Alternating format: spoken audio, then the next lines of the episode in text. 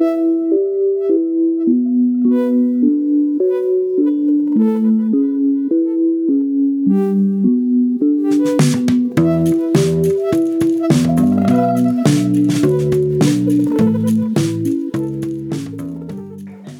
everybody, welcome back to Peds Ortho Podcast, September edition. Uh, I will be your quarterback for this episode. It's Craig Louer from Vanderbilt, and we are joined today uh, by Maryse Bouchard from Sick Kids Hospital in Toronto.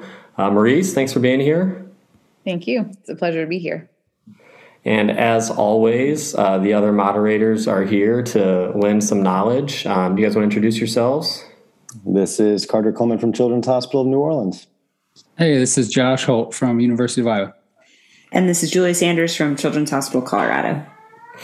Awesome. And I want to give a special shout out for this episode uh, for Nemours Hospital System.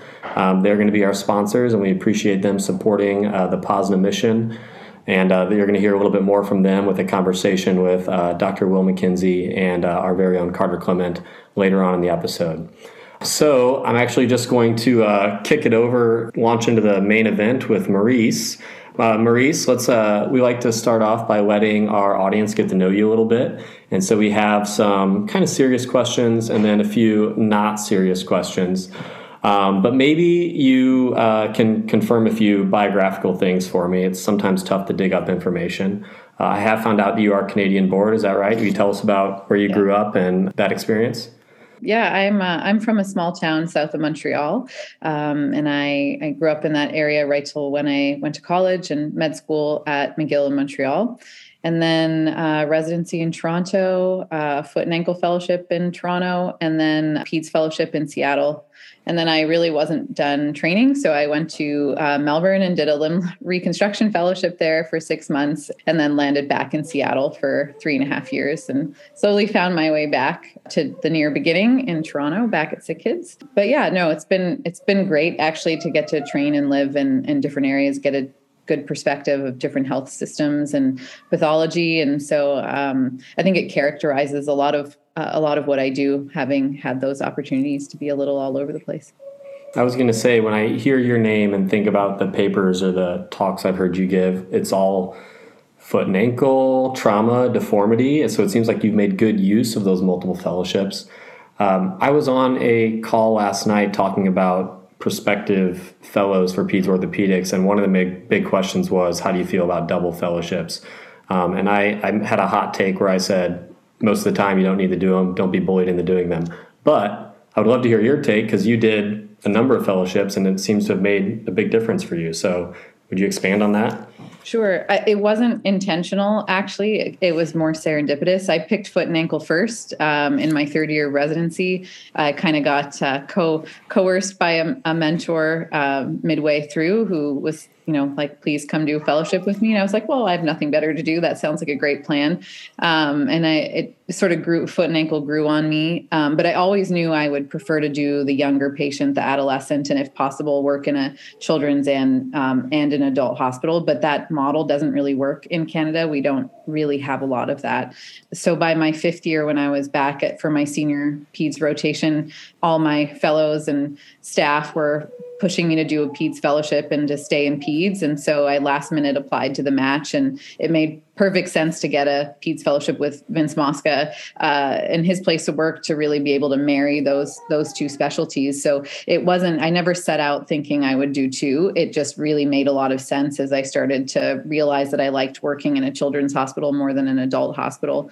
And then um, when I thought about staying in Seattle and Vince wanted to slow down, he didn't want to do the limb reconstruction bit much anymore. And so I hadn't seen enough in my training to feel like I could start a whole program by myself. So I, I took a six month one. I had an option for a 12 month in Baltimore, and I just couldn't fathom three uh, three full years of fellowship. So the six months and living in Australia seemed like almost a vacation. So um, that's where I ended up. But so for me, it was really to fill the quiver of the arrows I knew I was going to to need for that last one, and the first two just married really well in a way I could have never predicted as a resident. Yes, I think serendipitous is a is a great word for that. And uh, I think you know even uh, even though Baltimore is a great place to go train, I know you ended up as faculty there for the Baltimore Deformity course because that's where you taught me to put on tibia frames. So thank you for that. Um, you you definitely uh, definitely have the, that area um, as mastered as anyone does. So congratulations. Let me switch to a little um, less orthopedics and more um, kind of get to know you personally.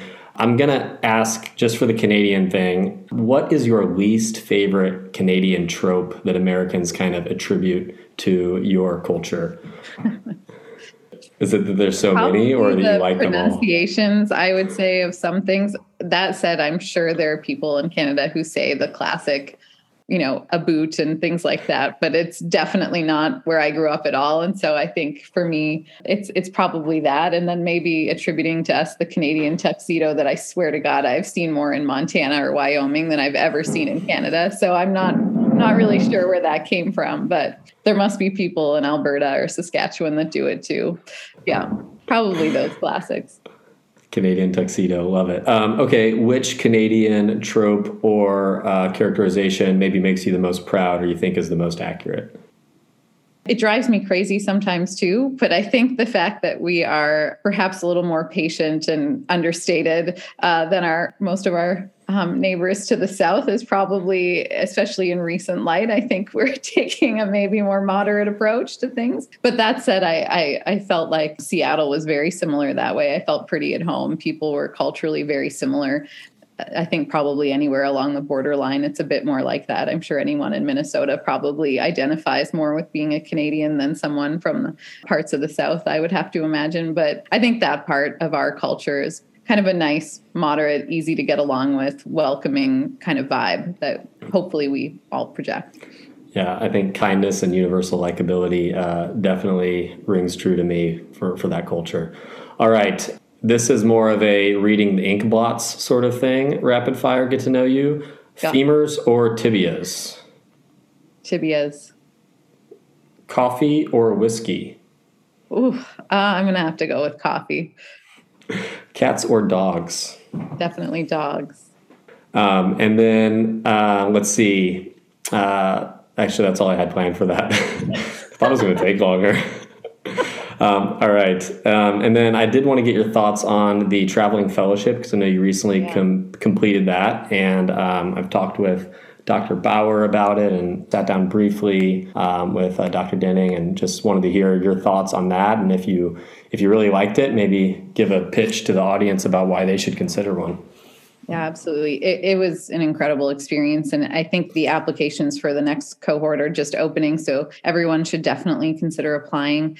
We went to Europe for ours. So we ended up concluding at the EPOS meeting. And um, we started in Switzerland, then Portugal, and then um, a smaller city in Denmark that I hadn't heard of with the biggest hospital in the country called Aarhus. And then we finished in Copenhagen for the EPOS meeting. But it, it's really uh, phenomenal. Not only do you get to know two of your you know North American colleagues super well, but you really get to establish some amazing relationships with folks over there and see a lot of different things. You know, some things that we do similar and it's great to see, but maybe done with a twist, and some things you would never think of doing, and just different different healthcare systems, different pathology, things that are super common in different places uh, that are really rare here or even between the countries.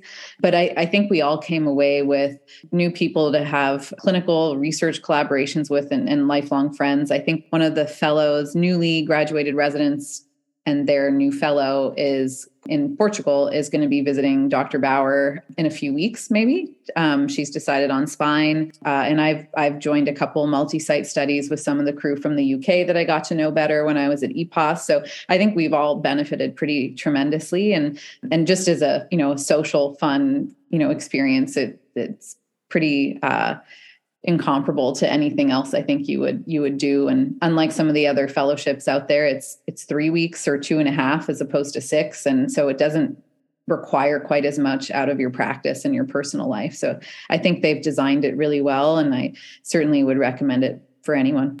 Yeah, I think the the two and a half, three week time point makes it a lot more digestible. Um, I certainly worry about all that time away. Carter, Julia, Josh, have you guys considered traveling fellowships at all or anything on the horizon?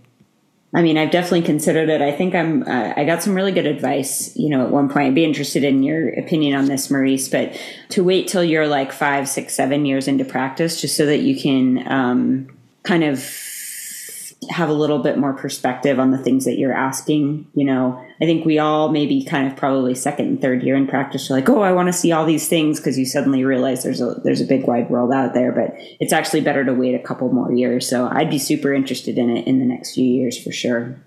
Yeah, I I do agree. I think being in practice probably I don't know that it has to be like seven or eight years, but I think maybe five, just enough to kind of get a sense of also what your preferences are. Cause there's a lot of interactions based on like, well, how do you do this? How do you like to do this? And if you if you haven't really decided what your final approach is, then maybe it would be a little less valuable. But I mean, I think at any point traveling and um, spending time in other places is great. Like even during my foot and ankle fellowship, I I spent probably a cumulative over eight weeks of the year in other places in Belgium and Baltimore and, and Philly and it, with adult foot and ankle surgeons and just even like one week observerships as a very junior person in my stage of my career was so enriching. So but I think for these fellowships given you're going to be presenting your work as well and your your research your clinical um, portfolio a little bit um, having a few more years under your belt probably makes sense for that experience.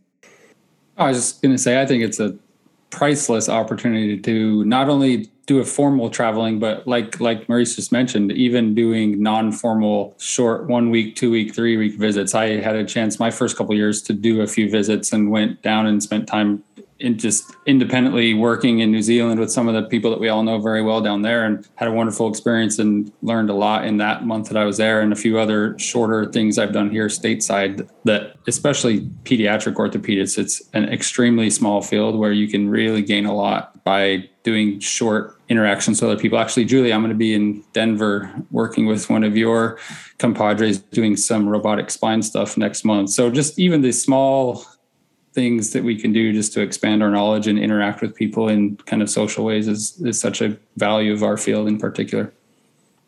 Well said.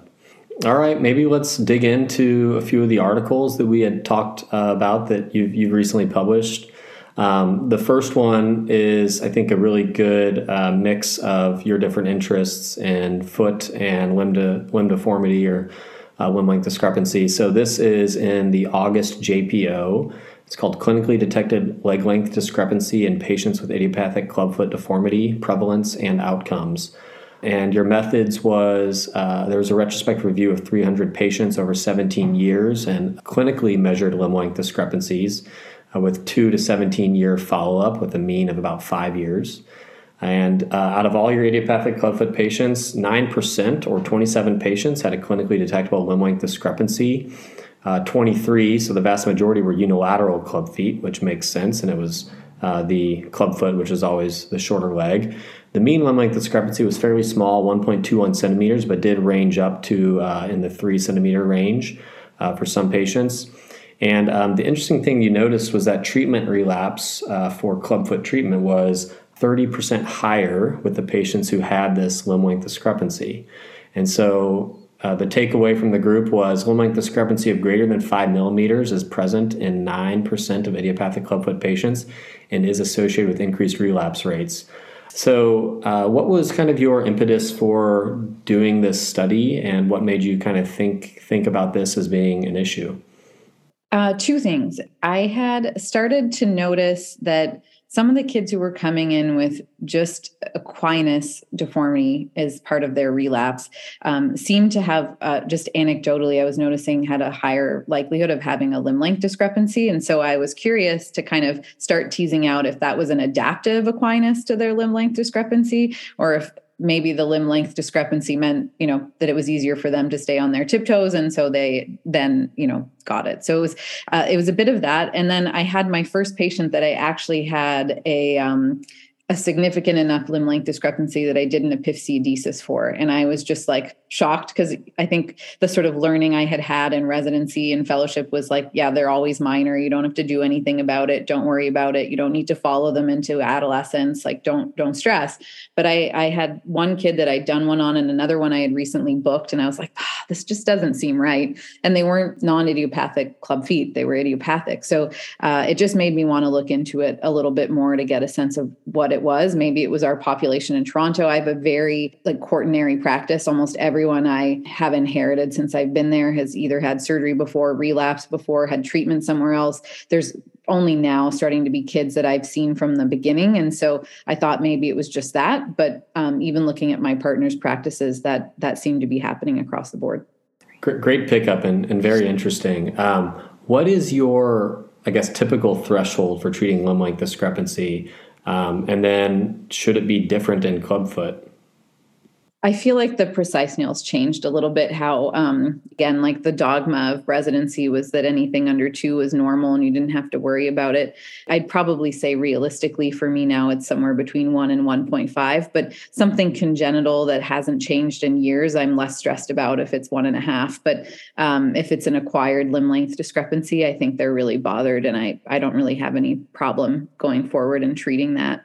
And in the clubfoot, yeah, I think I tolerate a bit more because most of it is coming from the foot. And I think that is much better tolerated with just even an insole. But when it's truly coming from the limb and it's more in that tibial segment, I, I do think they are bothered. And I do think it might promote relapse if they're that short and they start toe walking. So I've, at first, I, I would have never even thought of it that way. But this paper sort of solidified for me that I start thinking about getting a shoe lift in a kid with a clubfoot.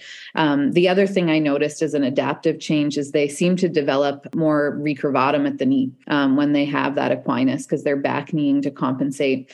Um, and so when I start seeing that on the exam, I like immediately start to look for a limb length discrepancy now because I feel like it's another adaptive change. Let me jump in for a second, if you don't mind, Craig. So, just a two part question. So, you mentioned you initially thought mostly it was from the foot and not the tibia. So, explain to us how you evaluate the length of the foot? Are you talking more varus valgus? Are you talking because of flattening of the talus? What do you think the deformity is that leads to a limb length difference in the feet? And then number two is we know that clubfoot is not a foot problem, right? It's a limb problem. And so that's really the question is, is this something that we should be looking at from the start, right? Is this a marker of clubfoot severity? And it should be in Pirani scores or Dimeglio scores or different scoring systems as a early sign that this is a, a more severe clubfoot? Yeah, exactly. I'm gonna I'm gonna go with your second question first because that was the other takeaway for me was that um, yeah the kids that seem to have smaller feet, shorter limbs, higher recurrence rates. It kind of all fits a more severe picture. Um, and of course, fits with the fact that they're mostly unilateral. But I think we have a tendency to just assume idiopathic club feet always do well, but not every idiopathic club foot is, you know, the same as the next one. And I certainly see in my practice a huge spectrum of those kids that need, you know, three, four casts tenotomy and you never even really need to look at them again if they stopped wearing their boots and bars at two they'd probably be fine and then there's the kids that just always, you know, they develop a complex club footer. They're always just a bit more resistant. The foot looks smaller even at a young age because I find some of them the asymmetry doesn't show up for a while, um, and some of them it's obvious early on. So uh, I agree with you completely. I think it's part of a spectrum, and I think uh, if you see any of those signs early on, you need to be thinking um, that they have a higher risk of relapse, a higher risk of a limb length discrepancy, and you should maybe follow them up more frequently. Or if they start to develop a bit of equinus, don't sit on it, cast it out right away, don't let it fester. Um, just being a little more aggressive about keeping those feet supple early on. So I, I, agree with you completely.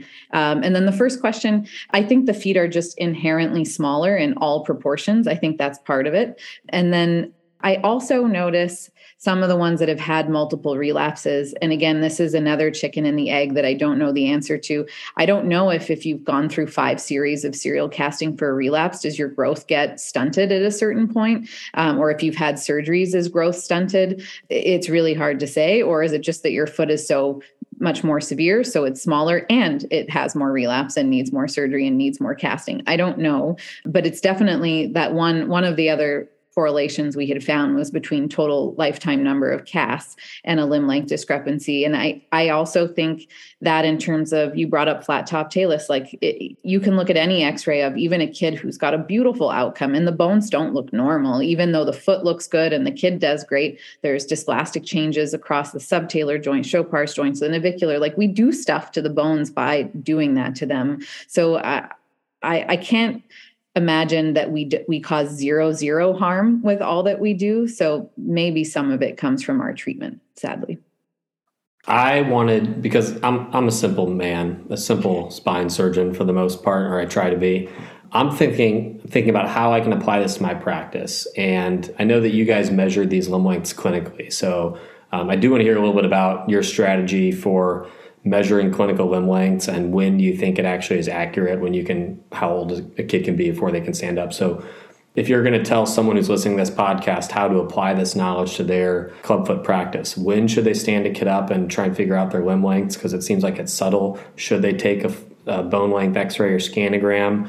And then uh, we already talked about maybe be a little more aggressive on the ones where you're seeing relapse and they have this but um, what do you do with that knowledge i guess um, so even in a non-clubfoot kid, like if I'm looking for limb length discrepancies, I think everything about measuring a limb length discrepancy, predicting a limb length discrepancy is a little bit nebulous. And I feel like you can measure it three times and you're a little bit off every single time. So I like to have multiple ways of looking at things. So I will do, um, when they are able to stand reasonably still, of course, I like a standing exam. And I look, uh, especially because we're mostly looking for tibial and foot segment differences. Um, I find looking at the popliteal creases when you're looking at the calf muscle atrophy and asymmetry is a, a really nice, easy one. The other is even just looking again, look at the foot, look where the calluses are. Does their heel hit the ground? Does their shoe wear off at the back? And those will be signs to me that if there isn't, it might be equinus or it might be deformity, but it could be a subtle length discrepancy.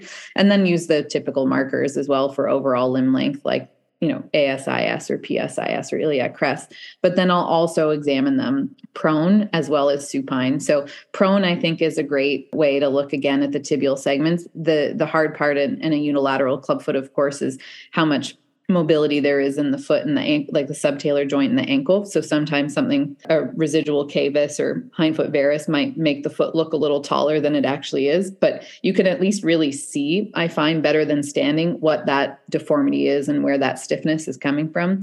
And then prone, again, you can check your Galeazzi and reverse Galeazzi. But I'll kind of do all of those things. And if they're all leaning towards even a subtle limb length discrepancy, I'm more sold. Um, and then for the for the ones that are bigger, for sure, you use blocks and do your usual thing. Um, anything that is present that I think is impacting the outcome. So if I see a limb length discrepancy in conjunction with uh, an equinus or any other deformity, or if I see a length discrepancy that on gait, you know, I see a short leg gait or anything like that, I will get a limb length standing alignment film.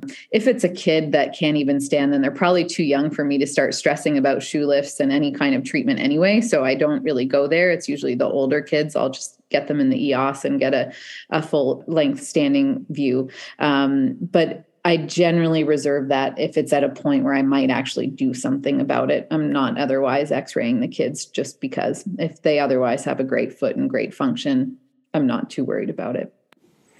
Okay, everyone. So when your clubfoot kids come back, do a thorough exam and consider imaging uh, if it's affecting their gait or seems to be sizable. Um, any other questions from uh, the other panelists, or we can go to the next one? Just one quick question and comment. So I'm eh, on a lot of these podcasts. I'm pushing for when can we use this information, and at what point do we have enough to now use it to start changing treatment, right, or using it for real good prognostication. So I, I would be really interested to to see a study of getting radiographs in young kids and these young kids you could get the full limb both limbs on a single you know 18 inch plate i don't think it would be hard it wouldn't be a lot of radiation and make measurements and i think just like the conversation that we had Carter, the conversation we had last week with Dr. Frick, right?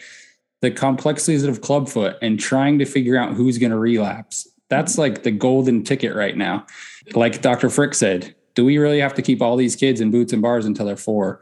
Or can we start to make predictions of who's going to do well and who's not and start to stratify? If limb length discrepancy is repeatedly and we can show it radiographically one of these kind of objective findings that says that kids are going to do worse i think that's that's valuable information to have and i think if we can get something that we can really kind of put the rubber to the road and see it'd be really good information so I don't know if that's something you've thought about or now I'm thinking about it is, you know, doing a study and, and getting imaging and starting to try and really differentiate between is this a secondary cause from us mashing on these people's feet and making their talus flat and crushing down their subtalar joints, obviously in gentle, very kind and very Ponseti-ish ways. Or is it something that's there that is a, a marker that this is going to be more complex and going to relapse more and take more casts and be more of a, a pain moving forward? So very interesting kind of preliminary study on the idea that I think has a lot of uh, potential moving forward. Yeah, I don't disagree. That would definitely be. I, I feel like that's what I rack my brain about a lot too with the retrospective studies that I do is trying to figure out those predictors. And it's difficult. Like you can find 50 studies that tell you the number of casts matters and 50 that don't. And it's it's really difficult. But what's lacking really is prospective. And I think the other issue is what we think is a good outcome in terms of the foot shape may not match what actually matters to patients in the long run. And we still don't really know. I'm sure in Iowa, you might have a better perspective of what's happening with the patients that are 50 years out from Ponseti treatment now, but um, we still don't really know. And so a lot of the sort of data that I have been creating in the last three and a half years being back in Toronto with the registries I have is like all of my patients have patient reported outcome measures at regular intervals. And so hopefully yeah in time we can start to look at things like that and then match them with outcome measures because i think that's what's actually going to tell us if these are bothersome to patients in the long run. That's a great 50,000 foot view to uh, move on to the next topic so uh, the next study we'll review, uh, probably a little bit quicker, is incidence of secondary interventions after early spica casting for, for diaphyseal femur fractures in young children. This is in Canadian Journal of Surgery this summer. And the purpose of this study was to determine the number of secondary procedures required following spica casting for femur fractures in children six and under. Um, it was a retrospective study over 10 years at sick kids. 246 patients, mean age of 2.28 years, were included. Only 3.7% or nine patients had secondary procedures, and eight of those were cast wedging uh, in the relatively uh, recent postoperative. And then one patient failed overall, uh, and he received flexing nails. This is a six year old, uh, which is worth noting. 51 or 20% of the patients did have a clinically measurable limb length discrepancy. Only three of those were over two centimeters. The average was about nine millimeters. And one patient had valgus, but none had had surgery at the time of follow up to address the limb length discrepancy or the valgus. And the mean follow up was about seven and a half months. So the takeaway is that early spica casting is successful, has minimal complications in this age group, and the small rate of secondary procedures uh, is uh, seems to be acceptable, and no procedures were needed for long-term limb length alignment or issues. Uh, my first question is, I mean, this is a clinical question I always have. You know, how bad can the reduction look? How short can it be in a spica, and you still end up okay? I think there is a lot of tolerance for that. But how many of those patients do you think, with longer follow-up, will end up needing something? What's your I guess what's your intuition about that, or do you really think that they all correct in the end? I will answer your question. I'm going to take a step back because this study actually was, um, or the question was brought up by one of our fellows who had trained in Montreal. And part of why this came up was she was like, What do you mean you guys don't admit the kids and put them in traction before you put them in a spica? So it was really at first, we just didn't have like a double cohort to really look at early versus late spica casting, but it kind of come from that because she had spent time where you get them in traction, get them out to length, and you never worried about a subsequent leg length discrepancy or angulation issue at all. Um, and so it was kind of a question to see like, does it work? Do we need to think about going back to admitting kids in traction, which I don't think our Canadian healthcare system could absorb if we decided it was the best thing to do anyway. Uh, so that's where it had started from so when we started on this we kind of had you know i think each surgeon sort of had their own cutoff of what was acceptable. And then um, as we were just talking about before we started our fracture clinic at sick kids is actually np and for the most part resident run with minimal faculty supervision. So it really also is dependent on what the resident of the day wants to tolerate and thinks looks looks decent um, and their understanding of remodeling. So i think the the plus side perhaps to our study is that not only do we have you know nine faculty who probably contributed patients to this and maybe 12 with the changes of the composition of our group over time but also probably about you know 200 residents over 10 years that had gone through. Um, and yet we still had very little complications from accepting probably you know medium medium leg length discrepancies acutely. So i think you know the the typical cutoff in our center is probably somewhere around two centimeters for a younger patient under six or so. And being uh, where we are, although there are two other children's hospitals um, a little bit to the west of us and one to the east, we have one of the larger catchment areas for our province. So we kind of feel like if kids were coming back with length discrepancies, they would be coming to us and probably not another center. And we're definitely uh, not doing epiphysiodeses for post traumatic shaft fractures. So, with this study, I think I even feel actually, honestly, a little more confident if they end up even shorter than two centimeters if they're young enough and the alignment's good. Um, I think in that article, we had one kid with an almost three centimeter limb length discrepancy that ended up with less than a 0.5 um, discrepancy later when he started with almost three. So I, I, certainly feel a little more comfortable that we can accept things. And now the question is do you even need to wedge your cast at all? Like maybe it's totally fine if it's an extra five degrees off. Uh, maybe those parameters need to be expanded over time too. Yeah, I was going to ask given that it seems like there's so many times when we don't need to worry, when would you personally start to worry? Is there anything that that sometimes you see that makes you a little bit uneasy about the ultimate outcome? For me, it's really actually almost even intraoperatively, like how easy it is to hold it out to length and keep it aligned. And if the mold holds well, um, usually I'll I'll get another X-ray before they go home the next day because if there's acute shortening, I'm more worried about it. After that, I don't care. But actually, we again, perhaps driven by the constraints of our healthcare system, we're starting a, a QI initiative that will eventually be multi-center within Canada, where we're actually going to bivalve the spicas immediately in the OR and then overwrap them with soft cast. Do a one-week check X-ray, make sure the families are fine and they know how to unravel the soft cast, and then just tell them how long the spica needs to be on, and they'll never come back. So we've kind of taken it a little bit to an extreme. We actually just stopped doing any post-op X-rays on any of our supracondylars now. Um, so we're we're getting a little more laissez-faire about all of it. So I would say this kind of data is just sort of reinforced for us that we probably don't need to worry as much as we do. I think that's a great last point. That last sentence you said, I think, is the key because what's sort of interesting as it, my personal journey from doing our um, the functional bracing for femur fractures, which is what we've moved through. I personally have moved to, is that the more of these you see and you follow closely, because you have a tendency, obviously, to pay more attention and be more worried about it if you're studying it actively, right? So you're you're looking through all these all these fractures and deciding whether or not you're going to accept it particularly if you're doing a prospective study right? But even retrospectively you're looking through and if you're if you're interested in it you're going to worry more about it. But over time, I've become to the point where I really don't care what it looks like. I don't care what it looks like on day one. I don't care what it looks like when it comes back in a week.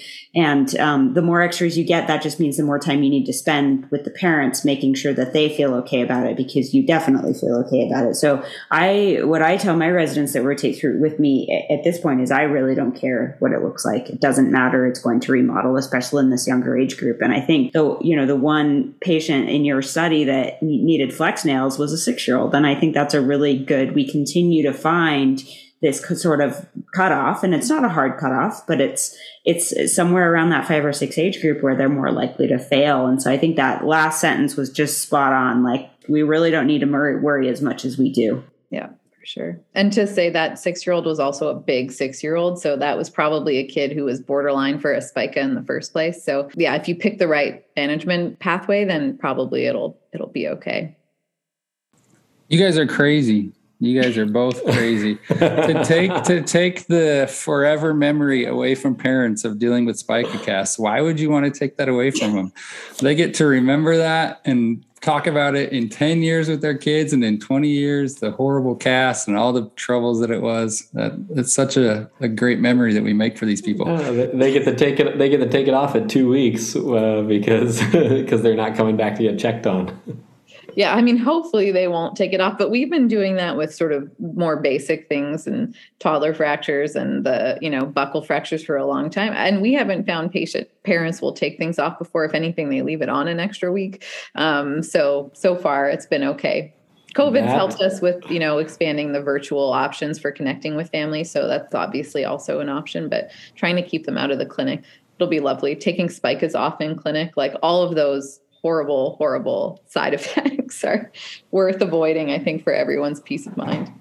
I think that's a part of the culture that may not translate south of the border. I would have to leave instructions on how to take it off at their dirt bike repair shop five weeks later if that's when I want it to come off. I'm going to have to time the release of that information. And now we are going to take a quick break from the show to hear from this month's sponsor. It is Nemours Children's Health. And Nemours has a very impressive reputation for being a referral center, getting complex patients from not only all over the country, but all over the globe. When I had the opportunity to sit down with their orthopedic chairman, Dr. Will Mackenzie, I was very interested to hear a little bit more about that work, and here is what he told me.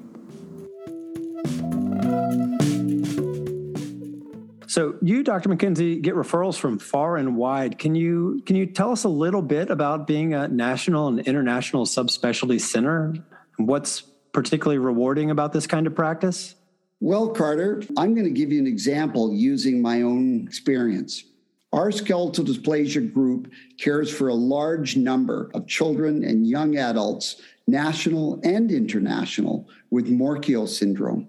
We have a multidisciplinary approach with many subspecialties, including orthopedics, genetics, neurosurgery, anesthesia, pulmonology, radiology, therapy, research, and others.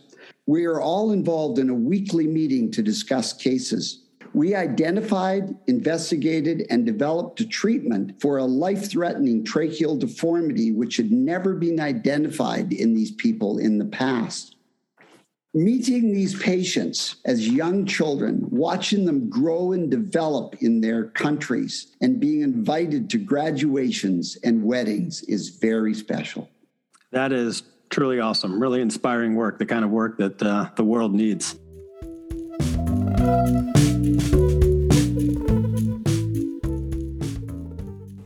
All right. Um, let's let's get into uh, Carter's favorite segment, stirring the pot. Carter, you can also jump in if you've got something that that seems to seems to fit. Um, but these are all questions I have about limb discrepancy and uh, deformity things and foot things that I think there are lots of ways to do it. And um, Maryse, there is no correct answer that I'm aware of, but your answer is a correct answer today. So we want to hear what you think the right day. answer is, and you got to commit.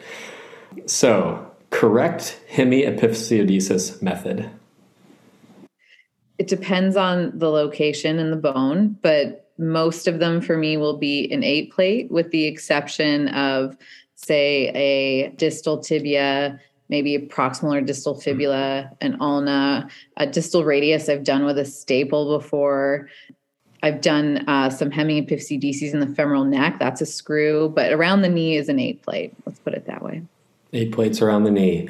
Okay, what about correct epiphysiodesis method? I'm a drill technique person. The Phemister is way too much work. I don't have enough time. And screw epiphysiodesis I do when I want an immediate arrest, but uh, I tend to avoid. And I feel like my patients don't like having permanent metal, so it hasn't been my go-to. All right. What do you think about sleeper plates? Since you're an uh, eight plate person. Yep. Um, I, I love the concept. I haven't had too many patients, frankly, that I have wanted to do that in. I like the concept, uh, but I do find if you have a patient who might benefit from a sleeper plate, this the plate has probably already been in a year or two by the time you're going to take out that screw.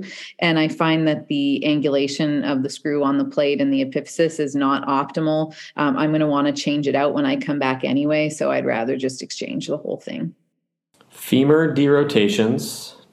What's your implant of choice? Plate, nails, uh, antegrade, retrograde. The, depends on the uh, age of the patient, but I prefer to go proximal, whether it's a plate or a nail. Young patients, a plate, and older patients, a nail.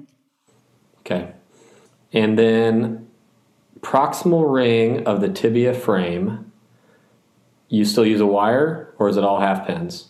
Uh, what do you so, do with your wire? Uh, I use the wire to get the ring lined up, and then I usually take it out and leave just half pins.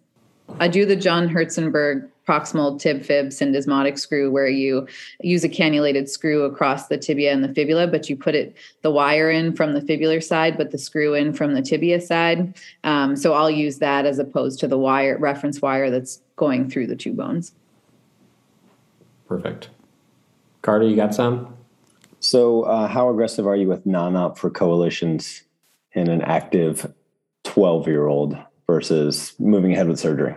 So, I guess the other cultural thing between Canada and the US is most of my patients have waited at least a year, if not two or three, to get into my clinic at this point. Um, I mean, they can't even so, get X-rays on their post-op fractures. So that's right. I know. So they have generally exhausted their non-operative treatment um, sufficiently by the time they've come to me, to the point that now I know how long they wait. So I actually have a smart phrase on Epic of the non-operative treatment that I give to the referring doc to tell them what to do until they see me a year later. So um, I I end up operating on almost every coalition that comes in um, but that's definitely a skewed view of the world. do you take out the coalition and fix the flat foot if necessary at the same time, or do the coalition and then the flat foot later? Uh, it depends what kind of coalition. Um, so generally, that'll be a subtalar, and I will do it all at the same time as long as there's truly symptomatic areas of tenderness and functional aspects that look like it's the flat foot as well as the coalition and that the coalition itself has to be tender and painful. But for cn coalitions i don't want to do a calcaneal lengthening with a cn coalition resection. So i'll treat the one that seems to be the most symptomatic and generally i find in that population it's the coalition. So i'll do that first.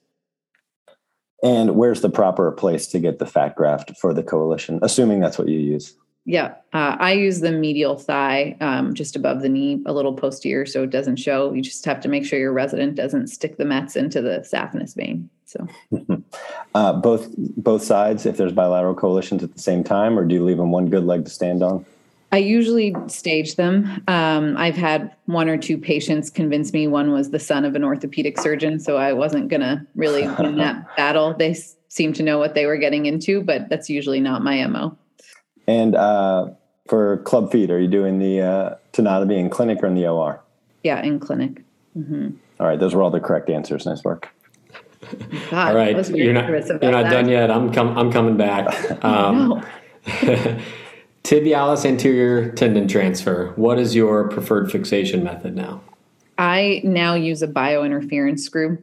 Um, I find it I don't worry about length so much. I don't worry about pressure sores on the bottom of the foot or the button coming off early. And I haven't to date had any issues. So that's my favorite.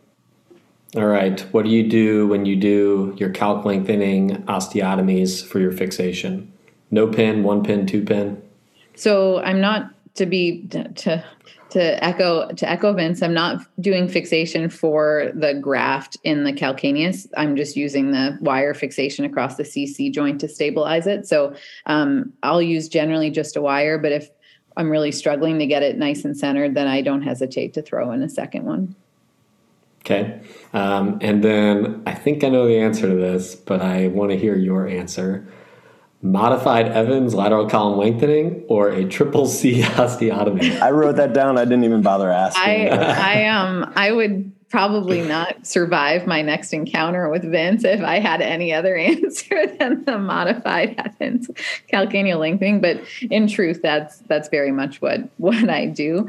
I, I've definitely done a few other things, but not a true triple C. Um, I've had some pretty nasty, rigid, flat feet that I wanted to avoid a triple in. So I've done like a distraction arthrodesis through the CC joint before with a medial cuneiform and a calcaneal slide. So that's probably the closest to a triple C, but it's not my, I don't love that operation. I'd say it's 50 50 for patients are happy versus patients have complaints because you're still very stiff. Um, and I've done a calcaneal lengthening on the other side, and they actually like the other one better, even with more residual deformity. So that's a whole other topic of contention of you know how much flat foot is too much flat foot. But the triple C hasn't done it for me, I guess. If we planned better, we would have Dr. Mubarak just join the Zoom call right now. Unfortunately, I was going to say we could have like uh, floating heads of uh, Mubarak and Mosca in the corners. That would be fantastic. I mean, I, I, in fairness, I knew your answer, but your face. You just wanted to you, stir the pot. Well, yeah, you got to stir the pot. But uh, your face as you uh, tried to describe or try not to be too offensive was fantastic. All right, last one is just when it comes to lengthening the Achilles or gastrosoleus for, let's say, like maybe idiopathic toe walking, or you can take other conditions. What is your preferred method? and how do you discern, decide if you do multiple methods, which one you're going to do? Right. Yeah, um, there's a few things I guess that go into my algorithm. Um, the the main thing will be the degree of the contracture. Um, and of course, if the Silfverskiold is positive or not. So if the Silfverskiold is positive, then it, will be a gastroc recession. And if I need just a smidge more, I can convert it to a Vulpius. So I, I find that to be kind of a no brainer. But when it's a true um, Achilles contracture, it depends on the amount of equinus, whether I'm going to do like a Hoke or a double cut or an open Z. But I don't have as many like neuromuscular kids in my practice. So I feel like the percutaneous methods seem a little more effective in those settings um, where it's really muscle tightness and not capsular tightness. And with a lot of clubfoot in my practice and a lot of ones with multiple relapses, what I've I've started to find is even if they've only had a tenotomy or two tenotomies, um, the ones that have undergone multiple castings seem to have a lot of scarring around the Achilles or fibrosis, I should say, it's not surgical scarring, um, that I've actually stopped doing percutaneous methods if they have less than plantigrade. I just go open so I can get a lot of the tethers off the tendon um, and release it. And I feel like I get an extra five or so degrees just by releasing all those tethers in that sort of posterior retrocalcaneal space. So uh, I, I've maybe become a little more aggressive with going open that way lately. Perfect. Um, all right, let's do some lightning round. All right, I can start us off. The first one will be a, a, study out of WashU in St. Louis, minimally invasive method for congenital vertical talus and um, PROs, basically PROMIS outcomes after that. So this describes the minimally invasive method um, is Dobbs method of reverse Ponseti casting and then reduction and pinning of the talonavicular joint. So I guess question for everybody, what percentage do you think of these patients are found to recur within the first five years?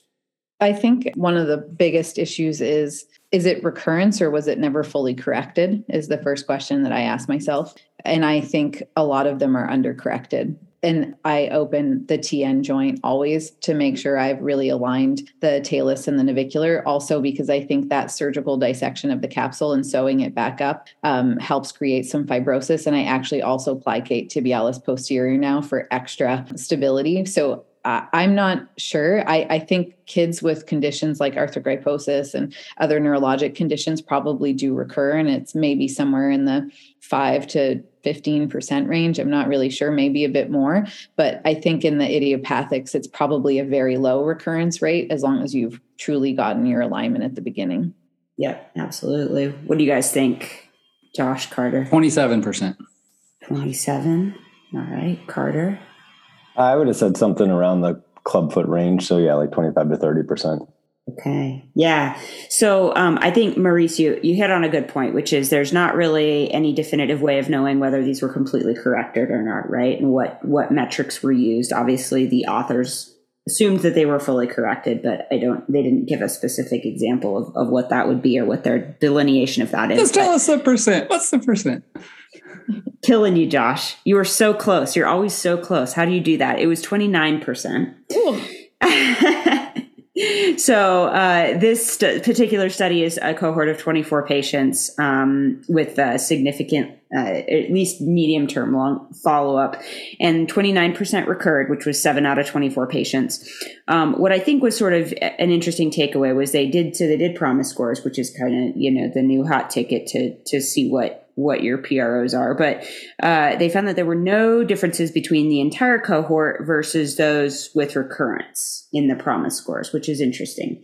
So they basically said that functionally they did the same, whether they recurred or not. Um, and then uh, there was no difference between those patients that had an underlying syndrome and those that were idiopathic. So I think that that actually gives us a little bit of good information. And then uh, the other interesting finding as far as the PROMIS scores goes is that the kids had better, the kids that were started on treatment under 12 months of age had a better mobility score than those were started later. So I think that's also, you know, the takeaways from the study from the author's perspective were that these kids do well even if they do recur, and that if you start treatment younger, they're going to do better. So I think those are some general takeaways that we can take from this. Um, but I, I, did, I was surprised at the percent that they considered as a recurrence because that was a, almost a third of their cohort, which is is pretty high.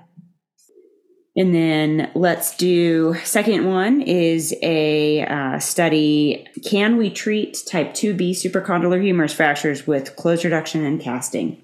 You're welcome, So, Julia. You're welcome. We're just yeah, thank you for that little, little nugget for me. Um, so I will we'll just take a simple yes or no from everybody. Can we or can we not? Or or maybe should we or should we not is the better question. We We just should did this in. Journal Club, so I'm going to recuse myself. Recused. We should not is Well, Josh Should not. It's such a low risk surgery. It just, okay. Craig. I mean, I know the study, but I I still feel like it's an opinion question, and I still think you probably should not, except for certain extenuating circumstances. Yeah. Yeah, and I would agree with that. Even as a, a massive proponent of non-operative treatment of 2As, I would agree that the 2B uh, is still a, a no for me. But what was super interesting about this study, if you read the details of it, was um, they looked at their residents' basically ability to reduce type 2s of all varieties without fluoro with a single reduction attempt in the ER. And they found that 44.3% of the time they were able to successfully reduce a 2B with a single reduction attempt without fluoro in the ER, which is kind of impressive. I'm impressed with their residents. But, you know, that there was a five times higher loss of reduction in 2Bs compared to 2As. So I think, you know, this is still a hot topic as far as even getting people to try non operative treatment in 2As. I know that there's a lot of people that still won't do that. And so I think this is even an, a harder sell if you're going to have a five times higher failure. A couple things uh, 25% were found to have loss of reduction within a week, even of those that were initially successfully casted. So you're looking at a pretty high failure rate overall, even with the first or second try. Um, these were all found within a first week. They did state that final outcomes of the 2B fractures treated conservatively were similar to the final outcomes in the 2As treated conservatively, meaning everybody did well, uh, which we've found kind of across the board. So, um, yeah, I would kind of tend to agree. I think uh, unless you're willing to accept a quite higher failure rate, which generally orthopedic surgeons are not comfortable accepting, uh, then you're probably not going to want to do this. I, think the plus side is for the residents in Istanbul who are uh, reducing this, we're all very impressed, and Yes. uh, we all have fellowship programs that need uh, good people. So Yeah, come on over and teach us how to blindly reduce supracondylars because we would love to see that. All right, so we'll jump over and I'll do these real quick. Um, a couple of studies. So, one out of Hopkins, Dr. Sponseller and his team, looking at um, a very narrow window. Well, looking at the tibial tuberosity fractures. So, really, they used the the KID database to look and see if there were any. I don't really know how they started this study, but the the premise of the study is to look to see if there is race difference between patients who have tibial tuberosity fractures. What do you guys think that the adjusted odd ratio is for race for tibial tuberosity fractures, particularly for Black and for Hispanic kids compared to non Black or Hispanic Hispanic kids? Adjusted odds ratios. Are we lumping together black and Hispanic? Nope. Black separate? has one separate and Hispanic has another. two and 1.5 respectively. Okay. 2.1 and 1.7. Okay. I'm upping you 2.5 and 2. Okay. And Craig probably knows because abstain.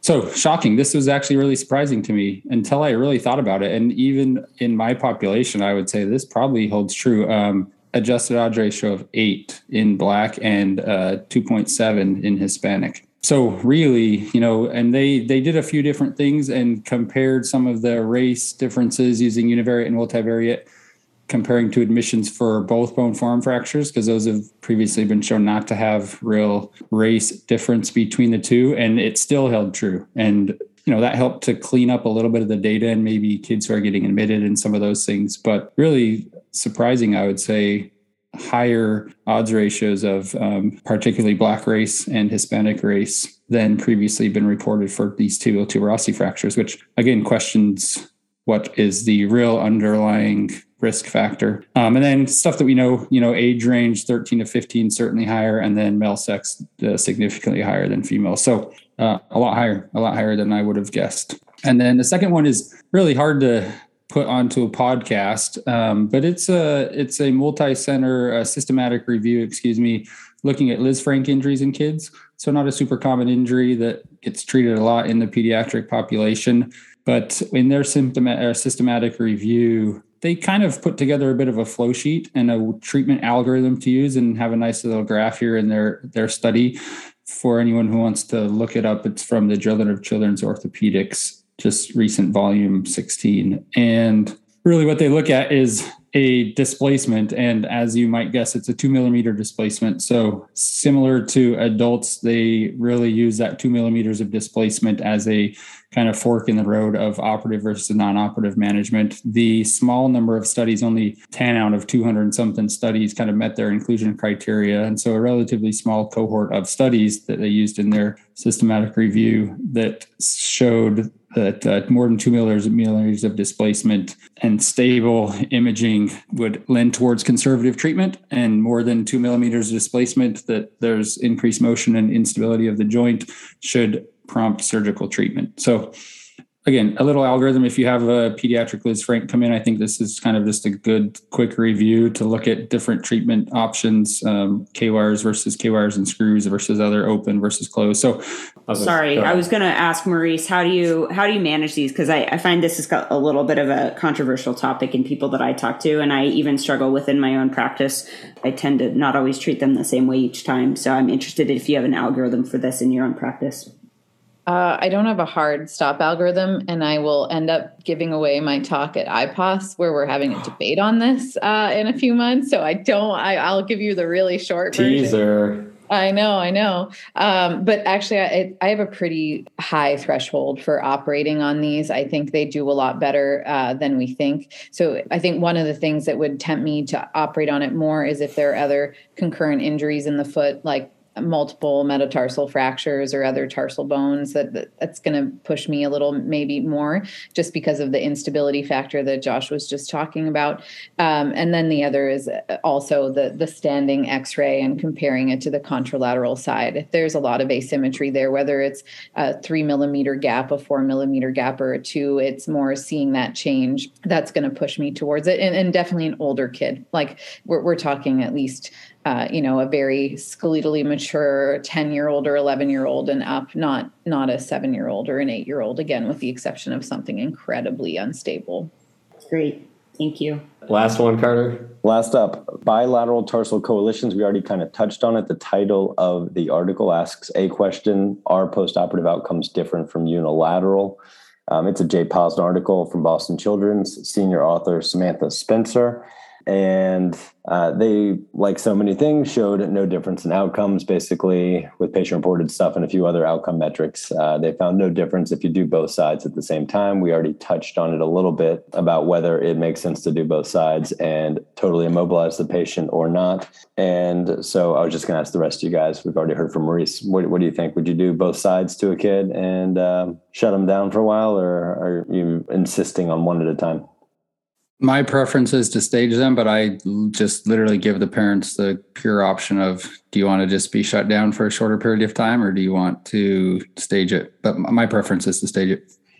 I would say I'd be more likely to do this one, a coalition resection at the same time. Um, I would tell give the patients the option, but because I let them weight bear, you know, early, um, as opposed to osteotomies and things, it's I think it's a little bit less cumbersome for them. Yeah, totally parent patient choice for me. Let them torture themselves. Fair enough.